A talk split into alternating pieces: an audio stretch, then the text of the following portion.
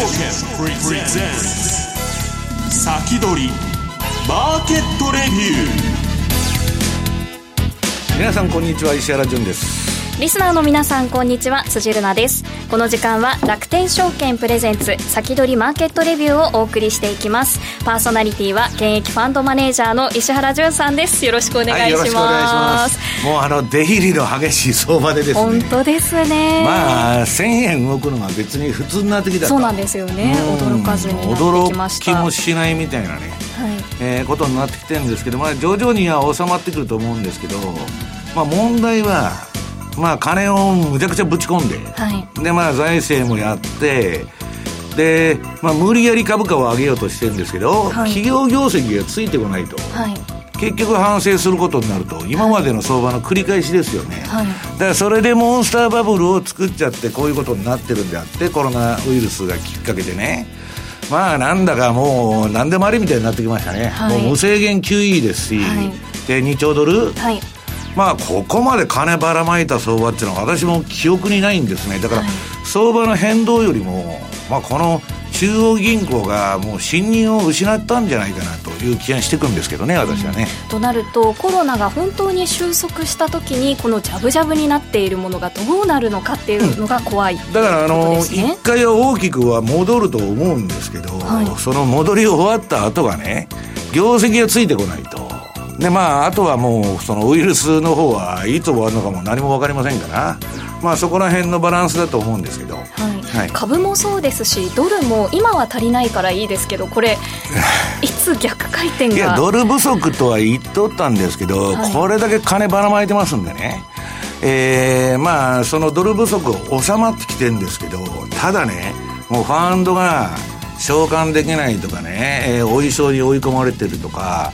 まあなんかベアスタンスとか昔のね、まあいろんなあのリーマン前にあったんですけど、そういうことも出てきて、まあこれだけ金ばらまいたら金融のね、システミックリスクっていうのはまあ一旦収まると思うんですけど、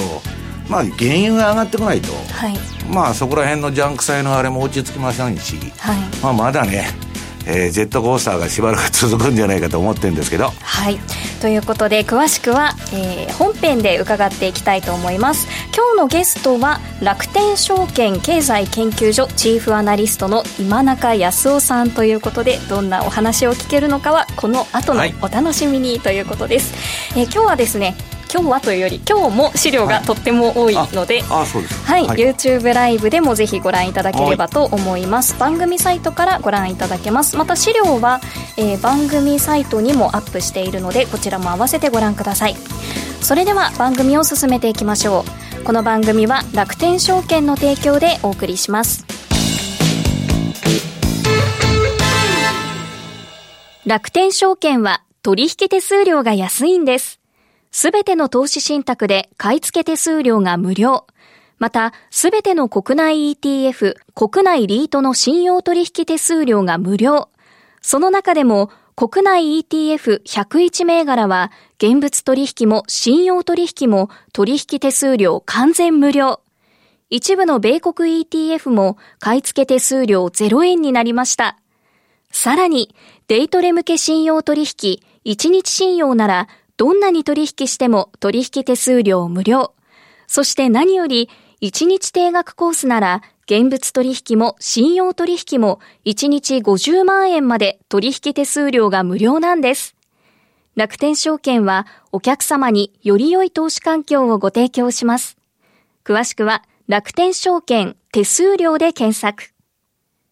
楽天証券の各取扱商品等に投資いただく際は、所定の手数料や諸経費等をご負担いただく場合があります。また、各取扱商品等は価格の変動等によって損失が生じる恐れがあります。投資にかかる手数料等及びリスクについては、楽天証券ウェブサイトの投資にかかる手数料等及びリスクページや、契約締結前交付書面等をよくお読みになり、内容について十分にご理解ください。金融商品取引業者関東財務局長金賞第195号楽天証券株式会社明日から役立つ注目銘柄明日から役立つ注目銘柄、ここからは楽天証券経済研究所チーフアナリスト今中康夫さんに伺っていきます。よろしくお願いします。はい、よろしくお願いします。さて、今日のテーマですが、新型コロナウイルス感染症で変わること、そして変わらないことということですが、とってもタイムリーな話題ですね。はい。えー、っとですね、まずちょっとこの資料を見ながらということになるんですが、はい、えー、今どういう状況かということをですね、えー、これ、昨日の夕方現在で、これ、あの、ヤフーのサイトに載っかってるやつをそのまま、えー、見たんですけども、はい、えー、国内で、えー、1100人、えー、の人たちが累計で感染してて、死亡者数が42人だったと。で都道府県別に見ると北海道が一番多くて、えー、東京、愛知、大阪というふうに続くと。で国内では非常に多くの人たちが感染して、えー、亡くなる方も多いというのが、まあ、今の実態になっているわけです。はい、えー、で、えー、東京都がですね、あと2、3週間、が正念場だという言い方をしてますんで、はい、3週間後まで大規模なイベントは東京では自粛してほしいと、はい、いうことになっているわけですね。で、あの、先月の26日から、えー、全国でこの大規模イベント、音楽ライブ、あと劇場ですね、えー、それが閉鎖になって、えー、先週の20日から、えー、劇場については再開ということになりました。はい、えー、でですね、えー、ここから先はもう全く私の感覚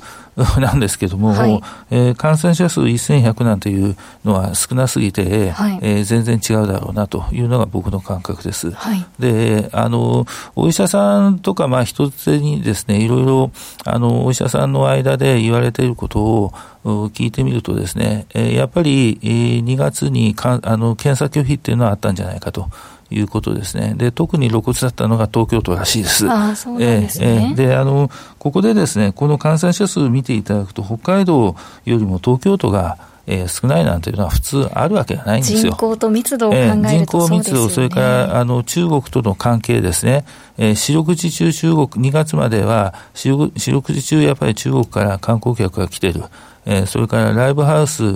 が無数にあって劇場も多い、そもそも地下鉄の中がいつも混んでる。そうですね、えー、これでですね、感染が増えてないわけがないんですよ。ただ、で、あの、死亡者数を見てもですね、やっぱりちょっと非常に少なすぎるんじゃないかなと。要するに、えー、たらい回しされてるという話がもうネット上で、えー、しょっちゅう出てる。未だに出てると。えー、2月も多分多かっただろうと思います。えー、そうなってみるとですね、やっぱり、あの、たらい回しされている間に普通の肺炎として、えー、亡くなった方、それなりの数あるだろうと。ただ、数千人ということは多分ないだろうなと、そのくらい増えれば目立つ。数百人はひょっとしたらあるかもしれない。えーで、そう考えてみると、やっぱり日本では、えー、この新型コロナウイルスで亡くなる方は、えー、少ないのかなという感じですね。はいはい、感染感染した人は、えー、これですね、あの、無症状の人が多いんで、はい、無症状者は基本的に日本は検査してません。えー、軽症も検査してません。重症の中でももうダメだと。このままいたら本当に危ないという人たちぐらいしか、えー、検査してない。で、えー、そこから3月に入って、検査体制が整ってきたんで、えー、東京都でも少しずつ検査が増え増えた。えー、検査を増やしたら途端に感染者数が増えたということは逆に言うと、えー、本当に増えてるのか、先月2月から比べると、実は少なくなってるんだけども、検査を増やしているから、えー、増えたのか、実はこここの実態が分かっていないということですね。はい、実態が分かっていないんで、有効な政策がなかなか、えー、取れない。これがおそらく実態だろうと思うんですが、はい、あの、ここをですね、潜伏期間が最長で24日だというのがネットのニュースで流れてますんで、えー、まあ、この3週間、えー、様子を見て、えー、何もなかったら、まあ、劇場が再開したわけですから、何もなかったら、私はそこで日本については打ち止めだろうと思います。ただ、海外では、はい、えー、そうではないということですね。で、ちなみに、えー、これもまあネットニュースとかなんですけれども、海外で出てる話が、えー、軽症者を調べないとダメだという話が、あやっぱり出てる、はい、重症者だけを調べても、この病気の実態は分からんということですね。でちなみに今、この病気についてデータ一番持っているのは中国です。中国は無症状者から調べてますんで、えー、そういう傾向です。じゃあ、何が変わって、どう、今、中国何、どうなっているのかということなんですが、あのまずですね、中国、多くの工場が春節明けの工場再開、約1週間ぐらい遅らせました。で、えー、2月の上旬から中旬にかけて再開したんですけども、えー、やっぱり労働者が集まらないと、これは商間の移動が制限されているということと、労働者自身もやっぱり行きたくねえなということが、えー、あるだろうと思います。えー、ということ。今中さん、何割ぐらい稼働してるんですか、えーえー、っとですね、通常時の。通常時の一番低いので、えー、3割、4割っていう話を聞きましたね。はい、高いので7割ぐらいというのは聞きました。うん、で、あの、占めてるのもああのあるというのは、2月中占めてるというのはあるのは聞きました。えー、ところがですね、で、物流も混乱と。ところが、3月に入って、やっぱり生産今、回復中です。これは、あの、結構ピッチはそれなりにのピッチで、えー、回復中ということになっています。あと、半導体今最優先です。で、半導体についてはシリコンウェハーの供給、えー、フッ化水素の供給、そういう素材系の供給は支障なくやってみるみたいですね。これは国として最最優先でやってる。ただ、半導体製造装置については、据え付けに結構工員、あの、労働力がいるんで、えー、工場によってはですね、どうも3月末までに、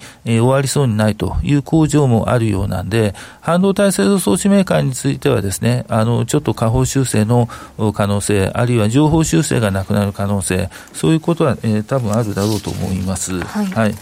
で、えー、中国はですね、そういう意味で、ちょっと次のページ見ていただきたいんですが、中国はそういう意味で、えー、多分回復しています。これ生産が回復するとですね、あの、工員さんの中でもですね、あの、非正規雇用の人たちは給料上がっていきますから、賃金、日給が上がっていきますんで、えー、日給が上がって社会にある程度安心感ができれば消費も回復します、うん、えー、中国は多分これから回復していくだろうと思います。で、欧米についてはなかなかちょっと今わからないですね。これが今スマートフォンの需要見通し、えー、欧米ではちょっと不透明になってきていると。いうことです。ということでですね、その、えー、半導体、電子部品、スマホ、こういう、まあ、今の文字通り世界の基幹産業ですね、えー、これについては、えー、生産は中国が回復してきてるんで、やっぱり中国によるものって大きいですから、えー、そこはいいんですけども、今度は欧米の需要に焦点が集まってきているということです。今そういうふうな状態になってきているんで、えー、次のページ見ていただきますと、やはり今年一番注目されるのは 5G のスマートフォン、えー、これがどの程度増えるかということですね。このコロナウイルスの騒ぎが起きる前というのは、多分年間で2億5千から3億ぐらい、一番強気なところで4億いくというような話もあったんですが、まあ、これがどの程度いくのかということですね。で、あと、あの iPhone の発売が9月から延期になるという話も市場で出てたんですが、私はちょっとそれはないだろうと思います。ただ、需要見通しによっては生産計画の下方修正、えー、これはひょっとするとあるかもしれません。で、ただですね、この新型コロナウイルスで、これからやっぱりそれなりに変わることもある。まず在宅勤務ですね、えー、実は私も今週から在宅勤務ということなんですが、そうなんですね、えー、やっぱりですね、そのパソコンがグレードアップしていくだろうと、これから思います。で、企業のパソコンも実はグレードアップしていくと思います。それはなぜかというと、あの、やっぱり、えー、システムが複雑になるにつれて、パソコンが古くなっていっていると。いうこと、これは傾向としてあると思います。あと世の中全体でですね、やっぱり IT、それからネット、この傾向はもう強くなっていくんじゃないかということで、5G ですね、これは 5G はやはりあの普遍のテーマと言っていいと思います。で、次のページ見ていただきますと、あの要するに今ですね、企業も個人も標準で使っているのは Core i5 の CPU を使って、メインメモリが 4GB でハードディスク、これが Core i7 にグレードアップして、メモリが8から 16GB プラス SSD。えー、大体これで値段が最低で3割ぐらい上がります。うん、えー、この傾向が出て、プラス 5G なのかなということで、えー、このグラフ、次のページ、グラフ見ていただきますと、えー、パソコン出荷、あ実は Windows 7の、えー、更新で、えー、昨年やっと下げ止まったんですが、プラス、こういうふうな高級パソコンで、えー、ゆるゆるながら、えー、成長軌道にいくかなと。これはもう半導あの 5G と並んで、半導体にとってはプラスになってくるということですね。あともう一つ変わらないのが、物からことへの流れということです。で、えー、っとですね、まあ、この大体5年、10年ぐらいの間なんですが、特にこの5年ぐらいの間ですね、やはりその、物の消費を日本人がしなくなったと。で、こと消費にどんどん移っていっているということですね。えー、物はユニクロよりもワークマンになってしまっていると。これ日本全体で広がると大ごとになるんですが、そういう埋め合わせているのが実はこと消費であると。体験を重視する。そうですね。で、次のグラフ見ていただきますと、これまあ日本の音楽産業と書いてるんですが、このコンサートライブ売上高という右肩のグラフ、この中に、えー、あの演劇、ミュージカルも全部入ってます。で、これが今、えー、ずっと傾向的に上がっていってる。で、しかもここでインフレが起きてるんですね。チケット代が上がっていってるということです。で、あの、参加する人も確かに多くなっているということで、次の、あの、グラフ見ていただきますと、あの、年間延べですけれども、4800人の人が、えー、参加していってると。いうこと。じゃあ、どんなか、どんなことになっているのかというと、この次のあの表なんですけども、ネット、リアルの両方でこと消費が進んでいっているということです。で、これが今回コロナウイルスでですね、みんな引きこもってしまっているということで、結構特徴的になり始めてるんじゃないかなということですね。ゲーム、音楽、動画配信、それから YouTube、ライブビューイング、音楽ライブ、演劇映画、こういったところでですね、やっぱりこと消費が進んでいる。えー、ここでもやっぱり 5G になると。配信する場合 5G で、えー、送信した方がいいということですね。えー、で、あのー、3月20日から、劇場再開されました。みんなお客が戻ってるわけじゃありませんが、えー、多分これからゆるゆる行ってくるんじゃないかなということであります。えー、あと、銘柄見ますと、今年消費関連企業、やっぱり東宝、それから阪神阪急のような演劇やってる会社、あと日比野のようなあの舞台装置やってる会社ですね、あとソニー、あのゲームだと任天堂カプコンとかですね、あと 5G 関連銘柄、これ以前もお見せした表ですけども、まあ、こういったところいろいろあります。あの、内需関連でもですね、NTT ドコモ、KDDI、ソフトバンク、えー、今週から 5G スタートしますんで、えー、このあたりも一つ狙ってみるのもいいかなと。もちろん半導体も、えー、重要かなというふうに考えております。はい。はい、こと消費といえば、石原さんも今中さんもライブには結構行かれるっていうお話を伺いますけど。私はあの今中さんは毎週行ってるっていう話です行ってます。こと消費、大事ですね。こと消費大事です。はい。えー、あの、2、3週間ぐらいでコロナが収束できるか、日本は山場だというお話だったので。そうですね。はい、この2、3週間で収束できるということになったら、日本ではとりあえず打ち止めなのかなと。ただまあ、はい、あの、おそらくですね、病気そそのものは残るだろうと、うん、思いますんで、はい、まあ、注意は必要かなというふうに思いますね。はい、一旦落ち着いてほしいなと祈りながらですね、はい、今中さん、ここまでどうもありがとうございました。はい、した。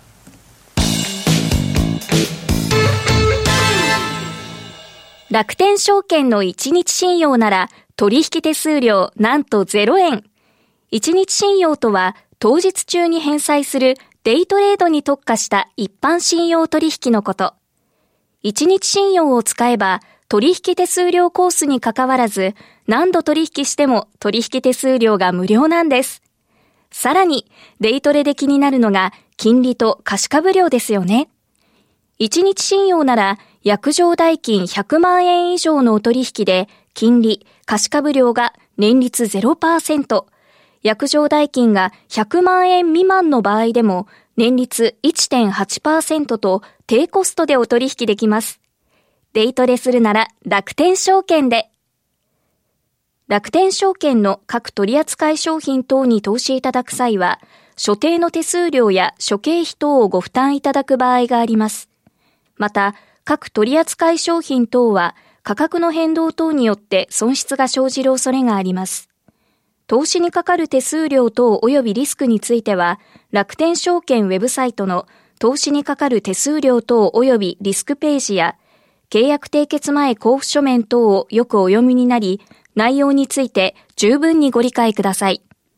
金融商品取引業者、関東財務局長、金賞第195号、楽天証券株式会社。石原淳の相場の肝。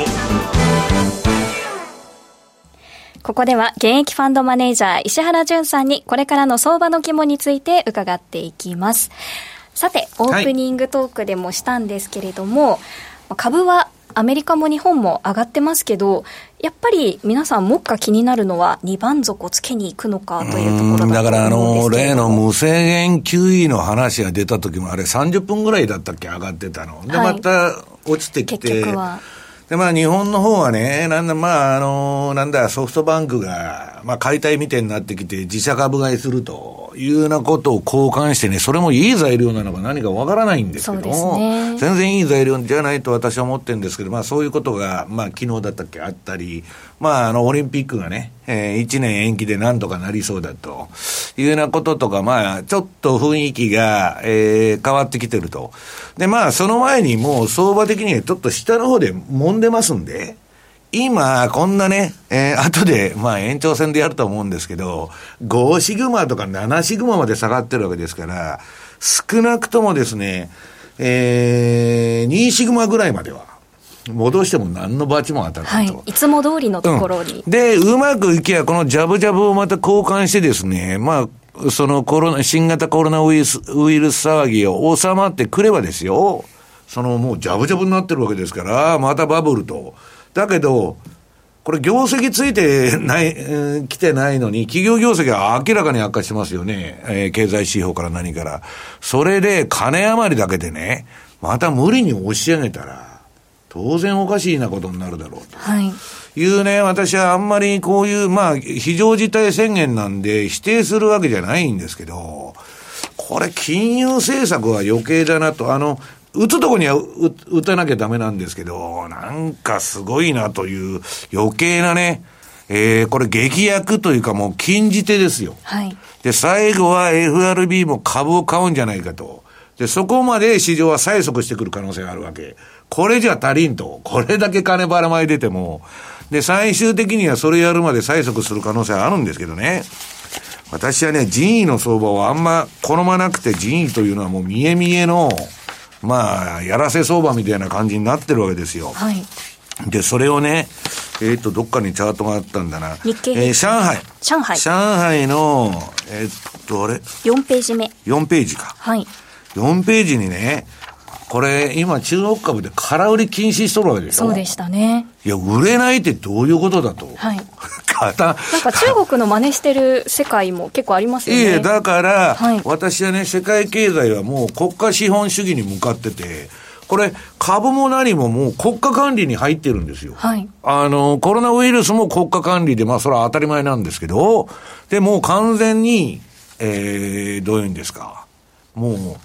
その民間だとか、その個人がどうこう言うんじゃなくて、国が統制するというあれに入ってるんです。で、それのね、まあ日本はそれ30年間やってきたんですけど、結局日柄調整になっちゃうと、その無理に押し上げてもですね、また打ち返してくると。で、この上海の総合指数がこの前まで上がってたのが、はい、あれこれ行って戻ってきてますね。うん、行ってこいみたいなね、えー、ことに、えー、なっちゃうと。いう、その、うん、ことで、人為でやってもですね、これ日経平均が今、売りトレンドが消滅しちゃうんです。次の3ページ目。はい。だけど、えー、っと、これ戻すのは戻してるんですけど、もう今ね、これ本当は2シグマの、あ、2シグマじゃないや、21日ボリンジャーバンドの0.6シグマの内側に入っちゃって、はい、売りトレンドは消滅してんだけど、これからどういう展開になるかちょっとね、皆さんこのチャートをよーく見ていたいただきたいんですけど、はい、この上の、えー、赤い ADX、方向性指数という線と標準偏差が、はい、うわーっと上がりましたよね。その、ちょっと見たこともないようなボラテリティで上がって、それが天井って下がってくる過程。これは、通常それまでが下げ相場だったら、戻し気味の乱高下相場になるんです。はい、ランダムな。はいで、こっからこれがずっと垂れてくると、ええー、まあ、アベレージツルーレンジの14日で700円超えてるわけですから、はい。まあ、あの、このままね、2万円、2万1000円、2万2000円といくんじゃなくて、ここは私の解釈ではですよ。はい。調整相場に入ったと。売りトレンドが一旦終わって、ランダムネスというかね、ねまあ、ジグザグのノコギリになるか、もうちょっと戻すかわかりませんけど、いずれにしてもね、一本調子にはならんだろうという気が、私はしとるんですね。はい。うん、その後にまた一つ何か材料が出ると、また相場に勢いがついて上か下かだけどもう2兆ドルのあれは、アメリカも打ち打ちましたし、まあ、ドイツがね、あと財政出動するとか、そんなもんももう、あのー、前から言われてるんで、まあ今日議会でね、決まるかどうかというのが、まあ一つ焦点だったんですけど、なんとなく通りそうだという、はい、まあ楽観報道がわーっともう出ててですね、あれなんですけど、これね、えー、これだけ深い亀裂が入った相場というのは、はい、これね、今、ガーッと興奮状態で、まあ、ぶん投げちゃった人も、粘ってる人も、まだ、わーっと興奮してるんでね、えー、損してても儲けてても、わーっと興奮状態にあるんですけど、こういう相場ってね、しばらくすると、ついちゃうんです。もダメージがボディーブローにボディーブローのように効いてきて、はい、実際の損失額とかもう、ドーンと効いてくるんですよ。で、私はね、その一本調子の相場はないと思ってるんですけど、はい、まあ、どっちにしたって、さっき今中さんが言ってたこの、えっと、ウイルスですね。はい、これずっと定点観測してる、えー、ジョンズ・ホプキンス大学の、えー、統計ですけど、ね、これまだね、この黄色い線が上がってるじゃないですか。はい、はい右下の。うん、だからよくわからないんだけど、日本がね、えー、患者が少ないのは土足じゃないからだとかね。まあいろんなこと言われてるんですけど、私は、まああんまり放送で変なこと言えませんけど、はい、潜在的には日本でももっといるなという気がしてるんですね。今中さんもそんなお話を。だって、あの、私のね、関西の方の友達とかも、もう限りなく灰色に近いという症状の人がたくさんいるっていうのをいろんな会社の人から聞いてるんです。だけどそんな中小企業はそんなことは発表したら即倒産ですから、言えないと。はい、いうあれでですね、まあ、あの、統計の、えー、問題だと思うんですけど、まあ、どっちにしたってですね、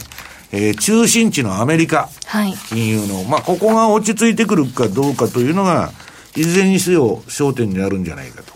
ただね、私が言いたいのは、コロナなんていうのはきっかけに過ぎないんですね。はい、そもそもなんでこんな下がってんのかと、びっくらこくほどね。これは、もうめちゃくちゃやりすぎた反動が出てるだけで、でね、これ面白い。つい、えー、何ヶ月か前まで最高値じゃないですか。はい、で、これね、えっと、1ページ目のこの持ってきた資料に書いてるんですけど、はい、えっとね、こういうウイルスのさ、あの、広がり方と相場のパニックってそっくりなんですよ。まあ、パンの神様っつってパニックを起こす神様いましてですね、はい、これね群衆の思想情緒感情信念には病原菌のような強い感染力があると、はい、えー、数頭の羊を襲ったパニックはしゅ、えー、瞬く間に群れ全体に広がっていくと、はい、まあこれミンスキーモーメントって言うんですけどまあそういうのがね、まあもうちょっと収まったのかどうかっていうのは、まだ私は判断下すのは早いかなという気がしそうですけどね。はい。石原さんのお話の続きはまだまだありますので、はい、この後の延長配信ぜひ皆さんお楽しみいただきたいと思います。石原潤さん、ここまで一旦ありがとうございました。はい、どうもありがとうございました。この番組は楽天証券の提供でお送りしました。